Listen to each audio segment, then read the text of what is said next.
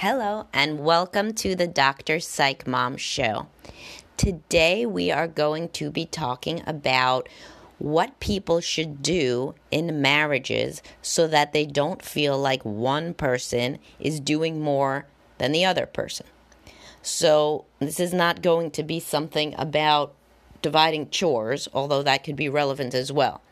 What it means is a more holistic view of what each person's strengths are as a partner and what they really bring to the table, big picture. I have a post about that your parenting should be geared to your strengths. So, for example, if you hate playing make believe, pretend, you don't have to. But if you're good at crafts or at showing them what it's like to be a confident, friendly person in the world that entertains and hosts, or you model physical fitness and enjoying being outside and doing physical things, whatever it is, you should work to your strengths. You shouldn't be trying to fix what you can't, what you're already bad at. It's just going to be depressing long term. Sure, you could get that a little bit up to snuff, but really focus on looking at how great you are and building upon the things that you're already pretty great at. Now, with marriage, it's really no different. Here, people are trying to be everything to their partner or to have their partner be everything to them. And meanwhile, they are not going deep in the areas that they are actually already pretty good at and or that the partner values the most. So, for example, I say to women all the time, yeah, you do all these acts of service for your husband that doesn't care. Now, acts of service is a love language, by the way, so we can go back to love languages to uh, understand what those are. But I have a lot of posts on love languages on drpsychmom.com. There's five love languages acts of service, quality time, words of affirmation, physical affection, and gifts. So, anyhow, women who like to do acts of service say, Oh, I make him so many dinners, I buy all of his socks, I get all the children's forms ready for school. And I'm like, would he like you to do all those hours of work? Or would he himself probably do all of that happily if you had more sex with him? Well, guess what? The man says yes. I would do all of that stuff. Maybe not up to her standard, which refers back to my overfunctioning podcast. But he would do it all happily if she were just to understand his love language more, which is physical affection, and focus more on that. So there's basically two ways for you to focus on your your strengths. One is your actual strengths, like what you choose to do, but the other one, which makes you an even better partner, is to focus on what the other person wants you to do the most and put all of your energy in there. Women could save themselves, women with higher libido husbands, which is not always the case, that's two thirds of the time only. But women with higher libido husbands could save themselves hours and hours of doing crap that, you know, they're fine at, don't really care, sometimes resent for a half hour a day of physical affection and have a much happier marriage. Similarly, men who are making a lot of money and say, oh, she really likes me to be a good provider.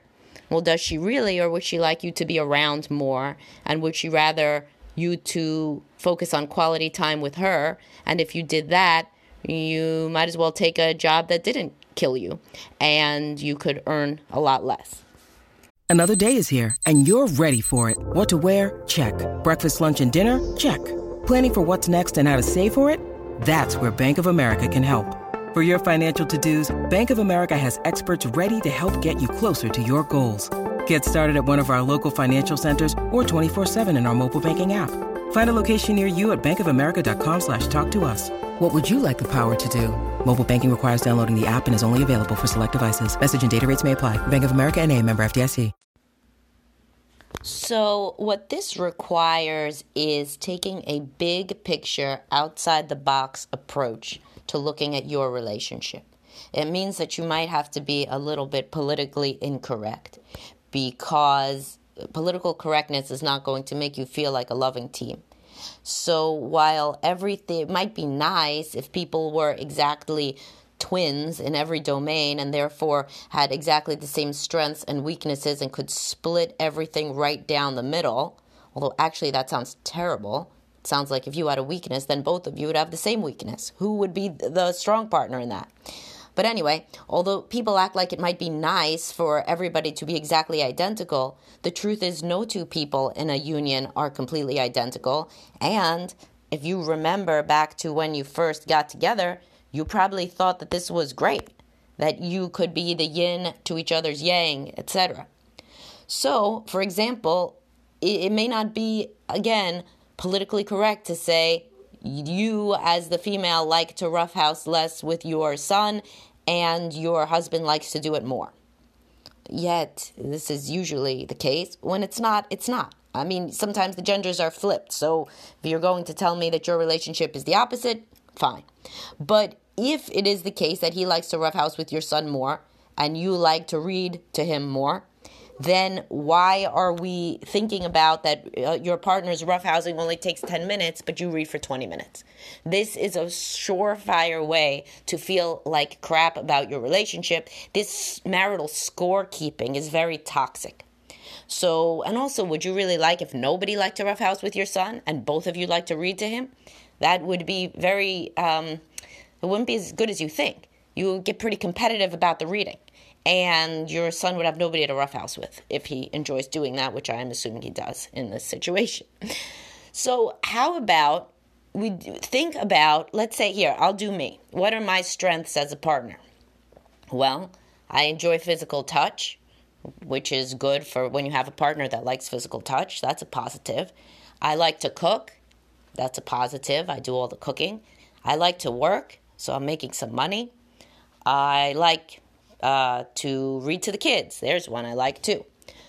What don't I like to do? I don't like to do forms, organizational stuff. I don't like to do, um, I don't like to clean. I do. I do some. My husband does more. Um, what does he like to do? What is he good at? He's good at the organizational stuff. He's good at cleaning. He's good at physical fitness, going outside with the children, modeling uh, what it's like to be somebody who takes a run every day. I don't do that. Um, he can cook, but he doesn't want to as much as I want to. So that's one that I do. He's real smart. He's funny. He'll play games that I don't play. He'll play some games for a long time. He played six hours of Monopoly the other day with my children. I don't do that. Um, he also likes physical touch, so which is my love language. That's a positive. But we like very different things. Now, if I, I could focus on you don't cook any of the meals, now, he would then go start to cook the meals, and then I might actually miss cooking the meals, for example. He might focus that I don't clean. If I started to clean, it probably would not be up to his standard, or to do the laundry, which he has exacting standards on. so, anyhow, the point is if you get caught in, I do more of this, you do more of that, without thinking what's actually valued by the other person, and what you're actually good at, so you can be like awesome at it instead of just being mediocre, then you get caught in this uh, tallying, this scorekeeping that really, A, it's real toxic for the relationship, but B, when your kids act like this, don't you hate it? I hate it. I hate, obviously, when the children are like, well, I put away um, eight of those shirts, and so you got to put away exactly eight of the shirts in your room, and I put away half of Monopoly, so now you got to put away half of Monopoly. I mean, you just want to scream, you know? And you want to say, what does it matter? We're all working together. We're all a team. You don't exactly have to do it exactly the right way. What's the point of this? The point is to be a good teammate. Meanwhile, if you're modeling this toxic, nitpicky scorekeeping where nobody's actual strengths are recognized and nothing that matters to the other partner is recognized as much as keeping a, the balance sheet correct, then what are you modeling for your kids? Of course, they're going to act the same. It's not their fault. So not only do we want to work to our strengths, but okay, so let's say in in this um, situation, there's also something that matters very much to your partner that you're not very good at. So look, so what if your partner really likes going out dancing, and you are a man that does not like to go out dancing? But all the time she talks about going out, going out, going out. I really want to go out. She's a big extrovert, right? She wants to go out dancing, she wants to go out drinking, she wants to have fun you really don't like this. So, should you be a jerk and say, you know what, my strength is cleaning the garage, so I'm going to do that while you go out with your friends? No, because this one really, really matters to her. It matters to her more than probably many other things. If she had to write down all the things that matter to her, one of them might be having an active social life where we go out dancing and drinking um, at least every other week. So then that's what you do for your wife right? And you can take other hours out of your day in other places to rest up and prep yourself mentally for going out and being a fake extrovert for one night. Of course, I talk constantly about how physical affection and intimacy is, is very similar. If your husband or wife really values sex and you're so tired from doing all these other things that they don't value that maybe you are really good at, you know, but they still don't value it. And you're so tired from doing all that that you can't have sex. Well, what's the point? They don't want you to be doing all of that stuff. They want you to be having sex. So what my point is is again to take a big picture view. Work to your strengths in a relationship and to what your partner really values. All of the things that you don't really like doing and you're not really good at and your partner doesn't value see if you can outsource them or see if your husband or wife will take them over for you. If you are a woman who is too tired to be physically intimate because you're doing so much cleaning stop cleaning. Stop cleaning. Tell them that straight out I don't have the time or the desire to have sex because I'm cleaning all the time. So either you can clean, and uh, I'm going to try to be flexible about what my standards are with that, or we can hire somebody to clean. If you're saying that you are doing that for the sake of the relationship and because you finally understand that he really would rather physical intimacy than a clean house, but he's willing to say, all right, fine, we'll spend the money on it, cool, or I'll do it I think most guys are, at least the ones that I work with in couples counseling, which are a fair amount. Similarly, if you're somebody who hates doing uh, looking up summer camps or something for the children, and you feel flooded with resentment and you don't want to uh, smile or laugh or have fun with your partner because you, from February to March, are looking up summer camps, and you don't like it and it's not a strength, then say to your partner, I'm not doing summer camps. You got to do summer camps. If you do summer camps, I'm going to be a happier person overall. I'm going to smile. I'm going to laugh. We are going to touch. I am going to be in a better mood. The problem is, most people act like a martyr about these things. And then, like 10 years later, like literally, I mean, I'm a couples counselor. It happens like 10 years later. Somebody will be like, You remember when for 15 years I did all the summer camp enrollment? Now, who does that help? That's terrible for 15 years you're doing some shit you don't want to do. The person had no idea how much you didn't want to do it. From your little pointed passive aggressive jibes about it, they really thought that you were just in a bad mood. How are they supposed to know? Because from the perspective of that person, if you really hated it that much, you probably wouldn't have done it. So, and, and that's what people think about people doing stuff that they don't want to do. Usually, people think if they really didn't want to do it that much, they'd stop doing it, which, you know, is true to a large degree because you're not asking the other person to do it because maybe you think that they can't do it well enough, or maybe you kind of secretly like being the one who picks out the summer camps or whatever. So, to summarize here, you want to have a model of parenting. Uh, parenting, I talk about that so much, but it's not parenting in this case. Marriage. You want to have a model of marriage where each person is actually doing stuff that is valuable and makes them feel good. Valuable to the other partner and to the relationship as a whole, and makes them feel good because it's not something that they're bad at and don't want to do. Now, of course, you're going to come into some trouble where the thing that you really don't want to do is the thing that your partner most values. But in that case, it's not zero sum. You can start doing some more of the dreaded task, whether that's going out dancing or whether that's being more physically affectionate or whether that is um, cleaning more or helping with summer camp or whatever, and see how happy they become.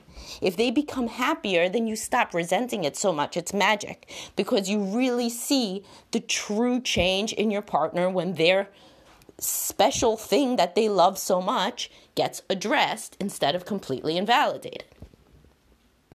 When you need mealtime inspiration, it's worth shopping Kroger, where you'll find over 30,000 mouthwatering choices that excite your inner foodie. And no matter what tasty choice you make, you'll enjoy our everyday low prices, plus extra ways to save, like digital coupons worth over $600 each week. You can also save up to $1 off per gallon at the pump with fuel points. More savings and more inspiring flavors make shopping Kroger worth it every time. Kroger, fresh for everyone. Fuel restrictions apply.